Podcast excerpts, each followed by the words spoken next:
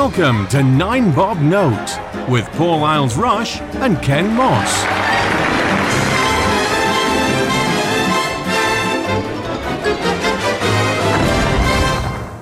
Hello and welcome to Nine Bob Note. I am Paul. And I'm Ken. How are you? Well, I'm tickety boo and a half. It's been a while, but we say that at the beginning of every episode. We like to keep people waiting. Yeah, less is more. Absolutely. Absence makes the heart grow fonder. It's your turn this week. What have you got for us? Halloween. Ooh, or ooh. It's one of those things that I think when we were kids, it wasn't really anything big.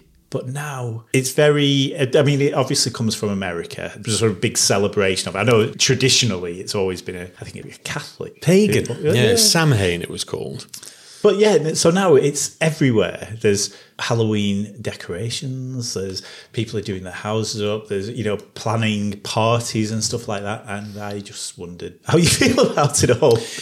Couldn't give a toss, really. I do agree, it's gone very, very, very commercial now. Hmm. And when I was a kid, I did actually go through a period where I was really into it because there was a, I don't know whether you remember it or not, there was a TV movie called The Worst Witch with Tim Curry.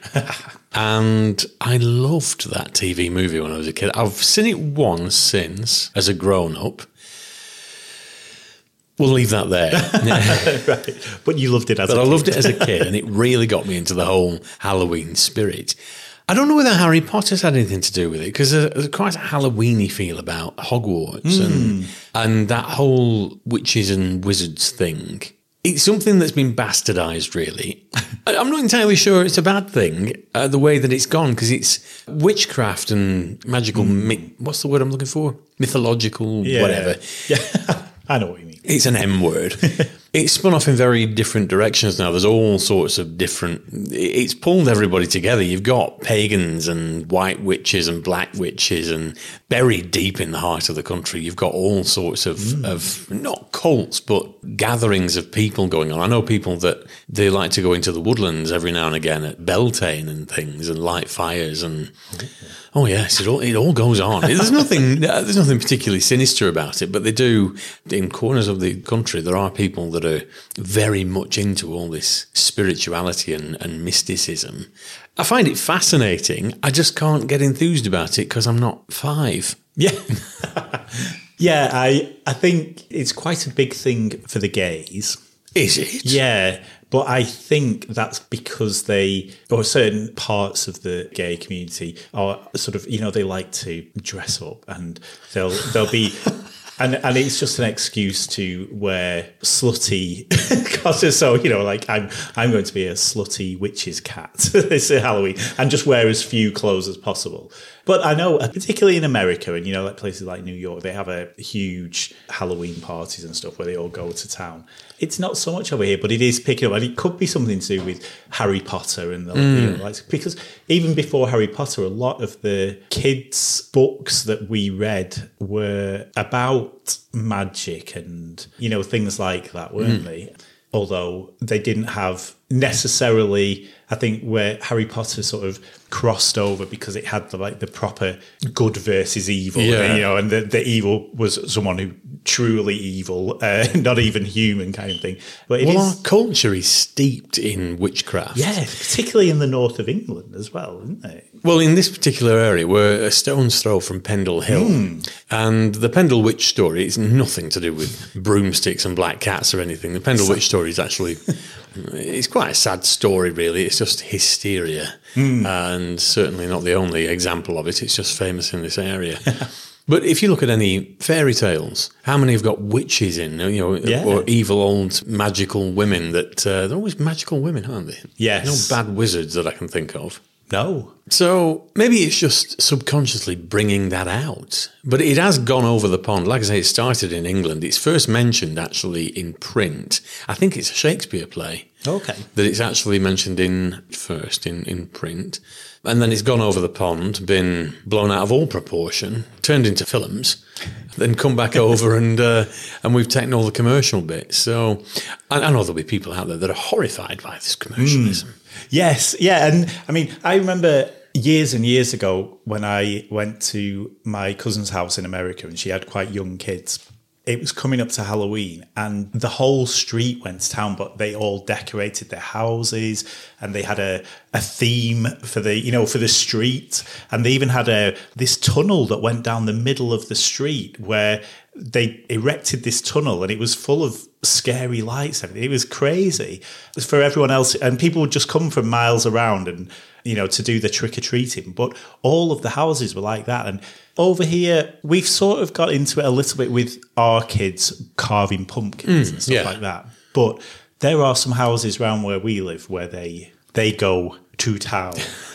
And even recently, we've been shopping for furniture, and you go into like furniture shops, and they have, you know, normally around about this time of year. Well, actually, in about August, they start they start clearing the shelves and having their Christmas displays out. Well, in between the summer stuff and the Christmas stuff, they now have a whole range of things where people can put out their Halloween decorations. I've seen Halloween trees, and mm, yeah, which yeah, I'm not sure.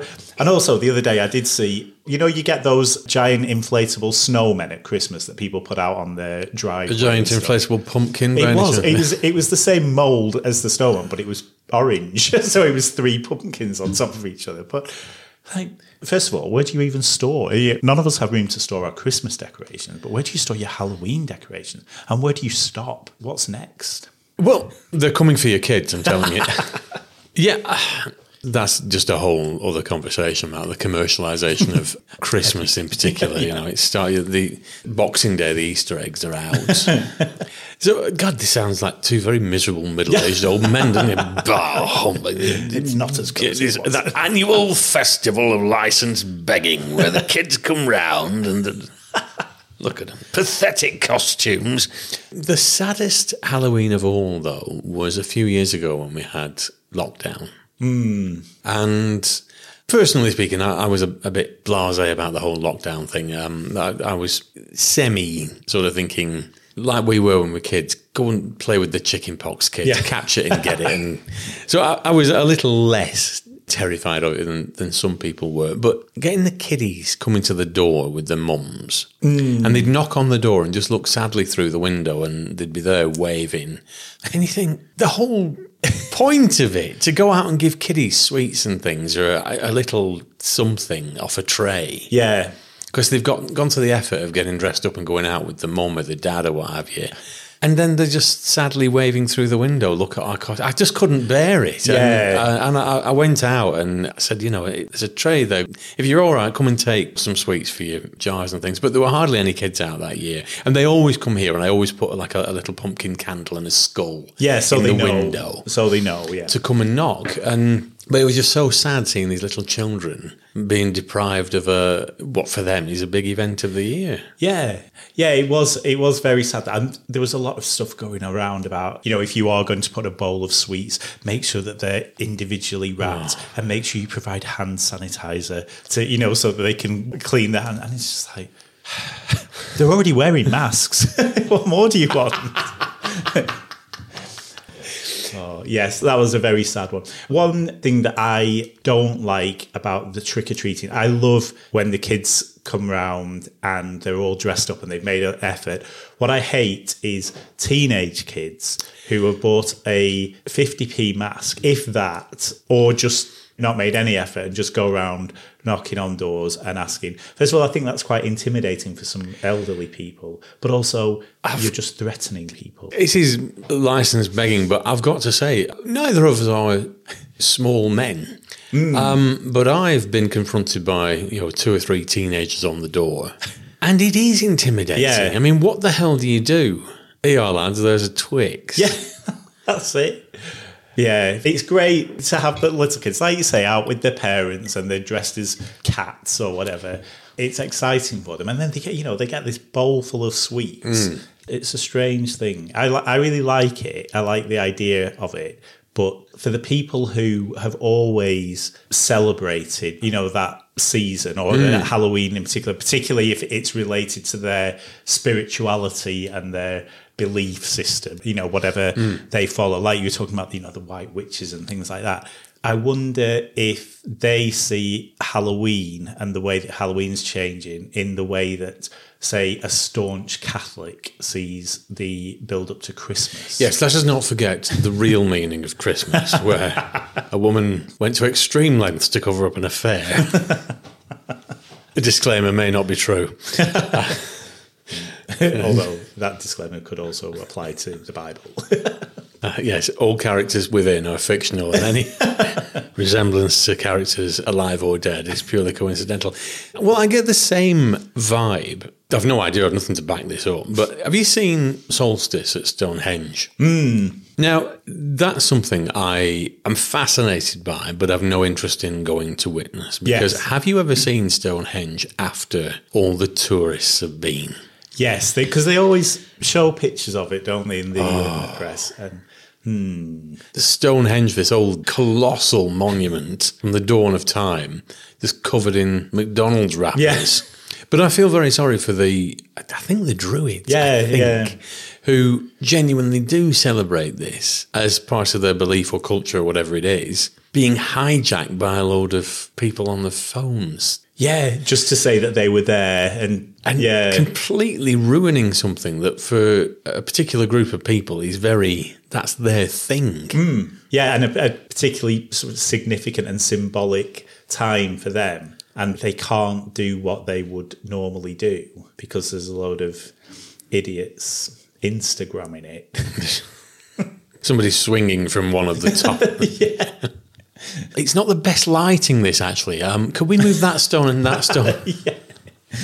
It's uh, it's not showing my best side. It's blocking out the moon. Um, yes, but on the whole, I, I do think it, I think it's nice for the kiddos. And God Almighty, the world's such a miserable bloody place. Any bit of joy that the kiddies can get now, the younger ones, uh, the, Yes. the, because the, from what I see, and bear in mind, I increasingly now shut myself off from the rest of the world because I just can't stand the way things are. So it's far safer just to shut the door and not interact with anybody. But everything's out to get you. And the kids are being raised with this culture of everyone's out to get you and everybody's against you and everybody's the phobic about you wearing that dinosaur t-shirt. Everything is sinister now. And I do like the fact that the kiddies have got something. The, the kids Yeah. a big thing for the kiddies. Yes, yeah, where they can just be kids, be silly. Obviously, you know, you have to teach them to be safe when they're going out trick or treating, blah blah blah. But yeah, just have have a good time. I think one sort of last anecdote: our kids have got a Halloween disco at school. But because it's a Catholic school, and I think Halloween is the 31st of October and All Saints' Day is on the 1st of November. right, yeah. That's a big thing in the Catholic Church. Well, that's when the Appleton sisters come and sing in the choir. yes, that's it. Melanie Blatt's obviously not allowed in. for Obviously. but Uh, for those of you below the age of 45, that's meaningless, but never mind. yeah, it it was once a topical reference. so the school has sort of made guidelines about, you know, fancy dress is optional, but it can't be evil fancy dress. So we don't want. You most certainly cannot go dressed as the devil, but thing you know things like evil clowns and stuff like that. That just makes it just like a normal ha- fancy dress party. So my daughter is going with one of her friends, and they decided that they wanted to do a, a sort of coordinated costumes, hmm. so so that they could be seen that they were there together. And all of our suggestions were ones that would be on the struck off list. I mean, mine was Fred and Rose West. but that's my go-to for any Halloween. Well, it's very easy, isn't it? Just mess up your hair and wear a bad top and, uh, and, yeah, grab your shovel. and get yourself the ugliest wife you can. the wife stroke sister. Anyway, Just as a quick aside, I remember seeing uh, when I still had a hairdresser. I remember um, it was 1995, and there was While the whole trial was going on, there was a, a mock up poster on the wall Fred and Rose West Patios Limited. and of course, New Year's Day, it got amended on the poster ceased trading. wow. ah, Northern humour. No, yeah, it's good we can laugh about these things. But yes, yeah. So I think uh, we've probably rambled enough about before we go truly into uh, somewhere darker than we need to go. Let's get the feather boas out. Maybe for Halloween we should have actual boas. Yes. Boa How many boa constrictors?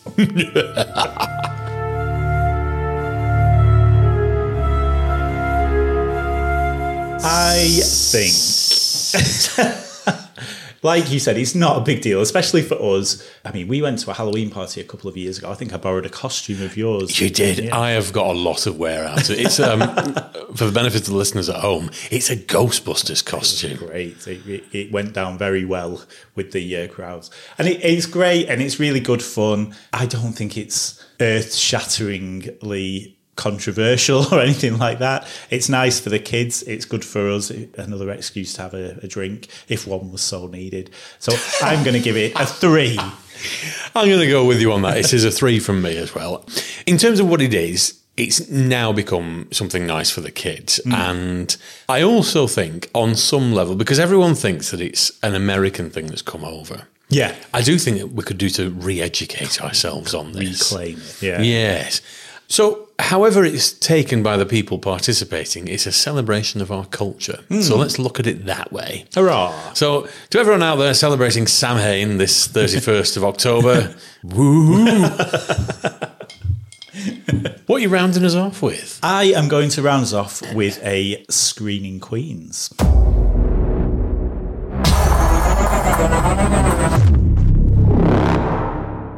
I am going to once again choose something that is not available on any streaming sites, nor has it been shown on TV for many years, but it is available on DVD for those of you who have DVD. Good old players. physical media. Yes, yes.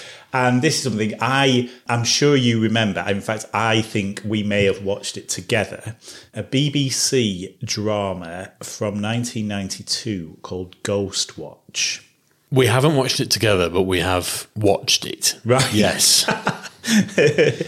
Yeah, and it was a drama, but it was done in the style of, uh, well, like a crime watch style thing. It was presented by Mike Smith and Sarah Greene. Is that right? and Michael Parkinson. and Michael Parkinson, yeah. And Craig Charles, for Yeah. some reason. yeah. Who all at the time were quite, apart from Craig Charles, were, were quite prominent TV presenters, weren't they? Especially Michael Parkinson.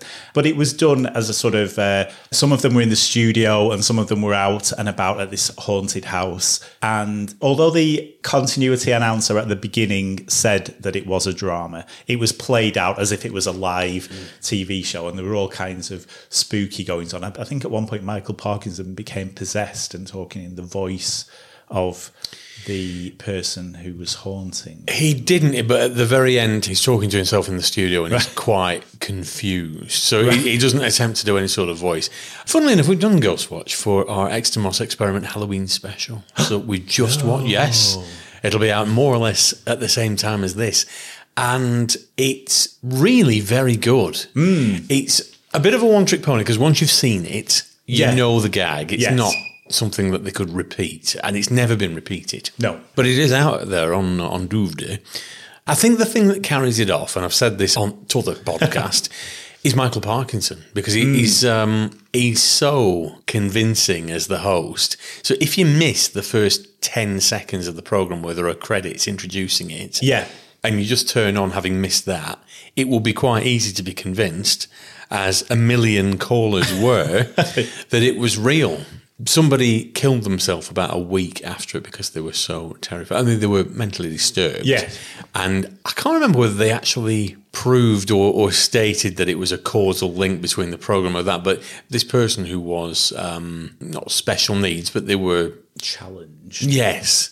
I have to be very careful with the wording these days. Anyway, but they killed themselves thinking that there were because there was a fault with the central heating system, and he thought that it was Mr. Pipes from Right. Or that was the story anyway.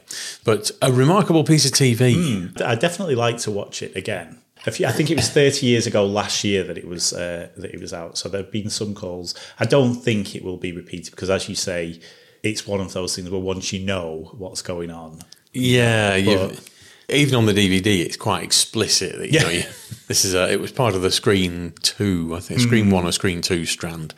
So it was in a drama slot as part of a drama series. Yeah. as a drama with a cast list in the Radio Times, but yeah, it still fooled a lot of people. Hmm.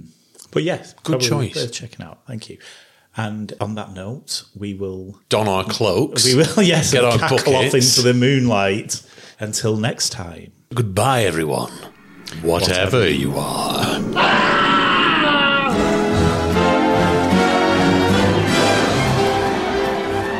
Nine Bob Note featured Paul Isles Rush and Ken Moss. Title music was by Mark Scheiman, and the program was produced by Maverick Productions.